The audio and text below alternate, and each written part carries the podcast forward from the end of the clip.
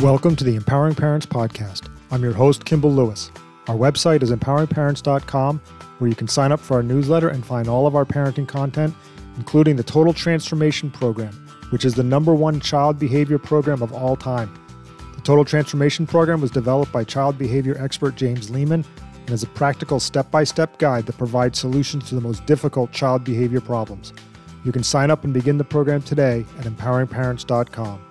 Our email address is mail at empoweringparents.com. We'd love to hear from you. Welcome to this week's episode of the Empowering Parents Podcast. I'm your host, Kimball Lewis, and it's great to have you here today. Today's episode has been inspired by some interviews I've done recently on parenting kids with behavior problems in blended families, where there are stepkids and step parents in the household. Over the years, many parents and blended families have come to empowering parents to talk about step stepchild disrespect.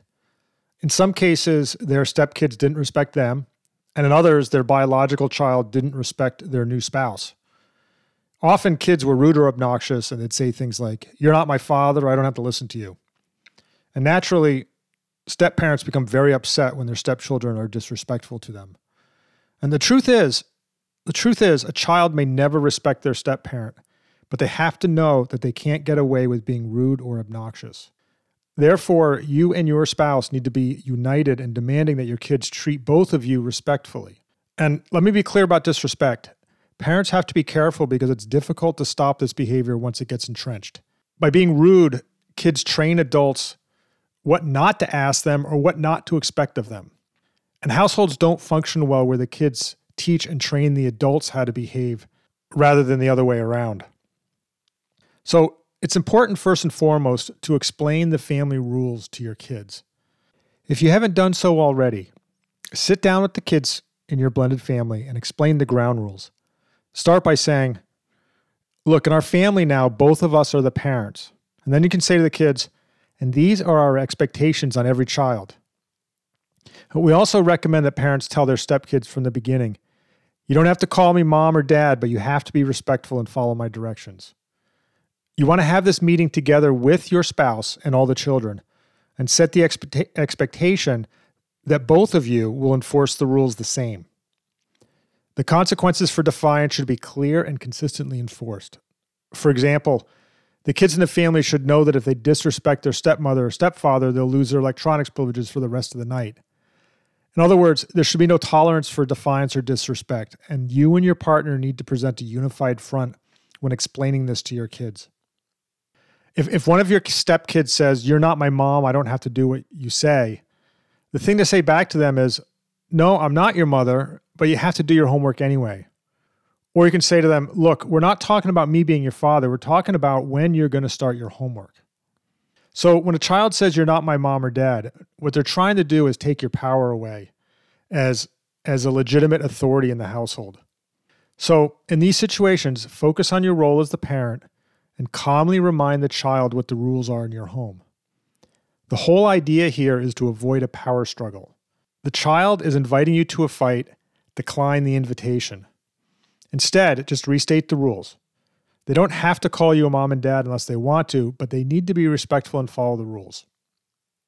So when your child says, You're not my mom or dad, what they're really saying is, I don't have to listen to you, you have no control over me. And an ineffective response is you'll do what I say anyway. Whereas what we coach people is that the effective response is I know I'm not your mother or I know I'm not your father, but I am one of the parents in this household responsible for you, and you're obligated to follow the household rules. And if you break the rules, there will be consequences.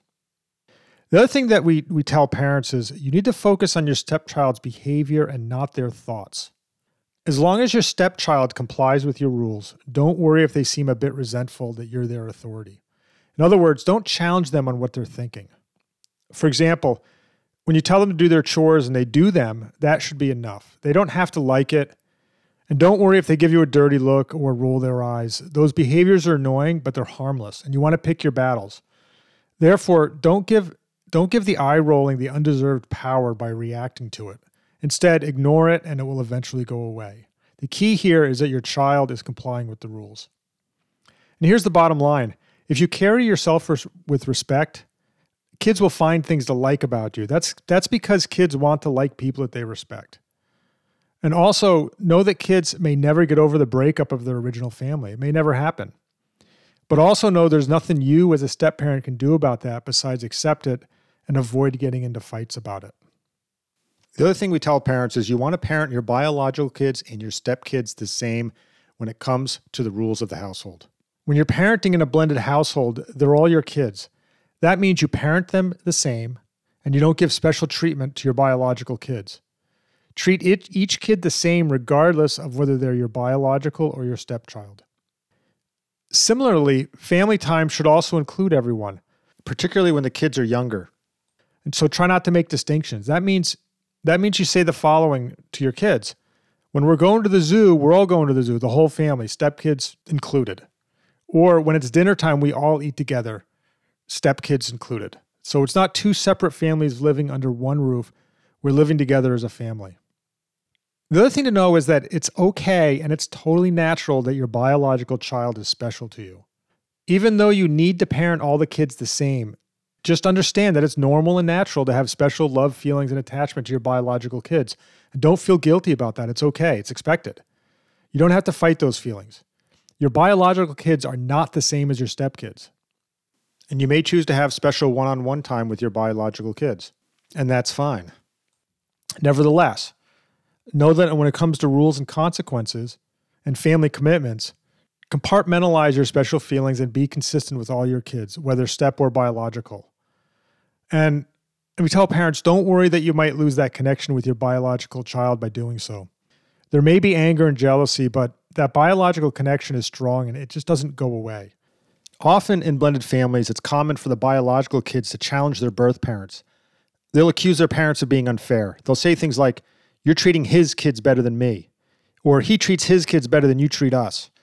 And you might also hear, He treats his kids better than he treats us. When your child comes to you and says something unfair happened, the kind of question you have to ask is if I was there, what would I have seen? So let's say your child says, Today my stepmom treated her kids better than us.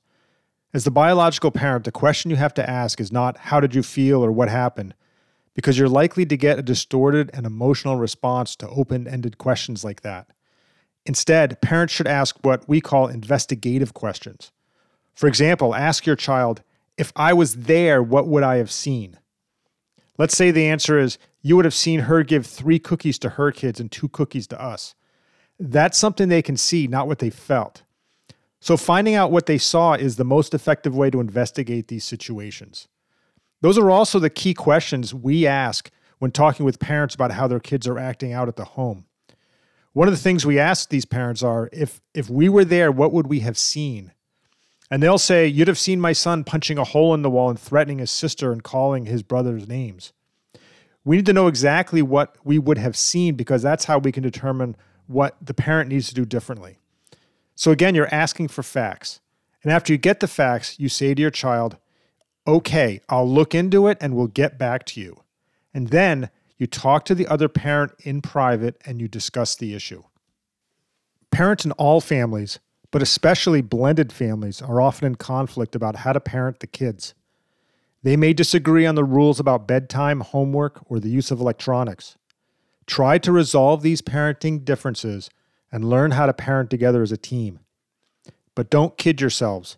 Although you may agree to things and work them out ahead of time, as stressors and different situations happen, realize that it's common for you and your spouse to react in ways you didn't anticipate. It's impossible to plan for everything. The key is to be adult and understanding of each other. If you're in a blended family situation, you have to learn to live with your partner by respecting their point of view. The rule has to be whatever agreement we come up with, we have to present a unified front. Indeed, the common theme in the family should be that mom and dad work together as a team. That way, when your stepchild says, You're not my father, the answer is you're right, I'm not, but these are the expectations that your mother and I have.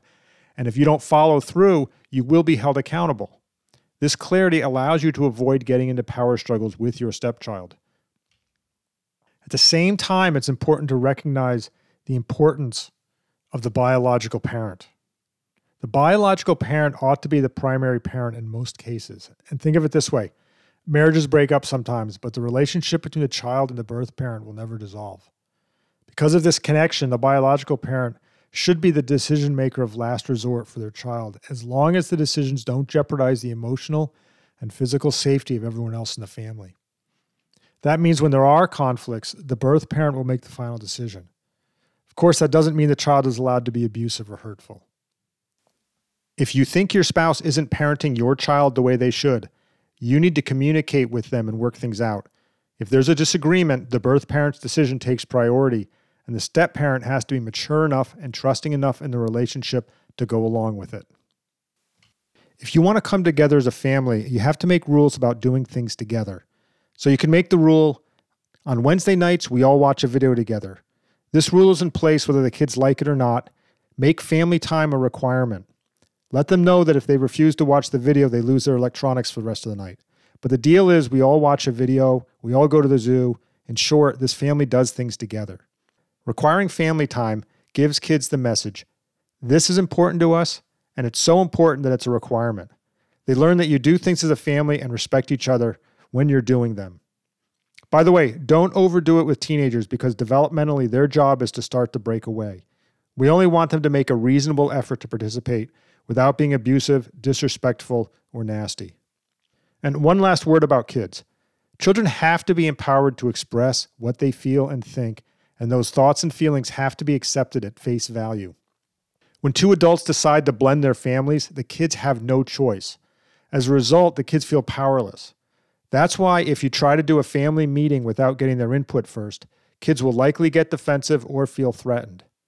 Therefore, give the kids appropriate ways to express themselves so they don't have to act out on their feelings behaviorally.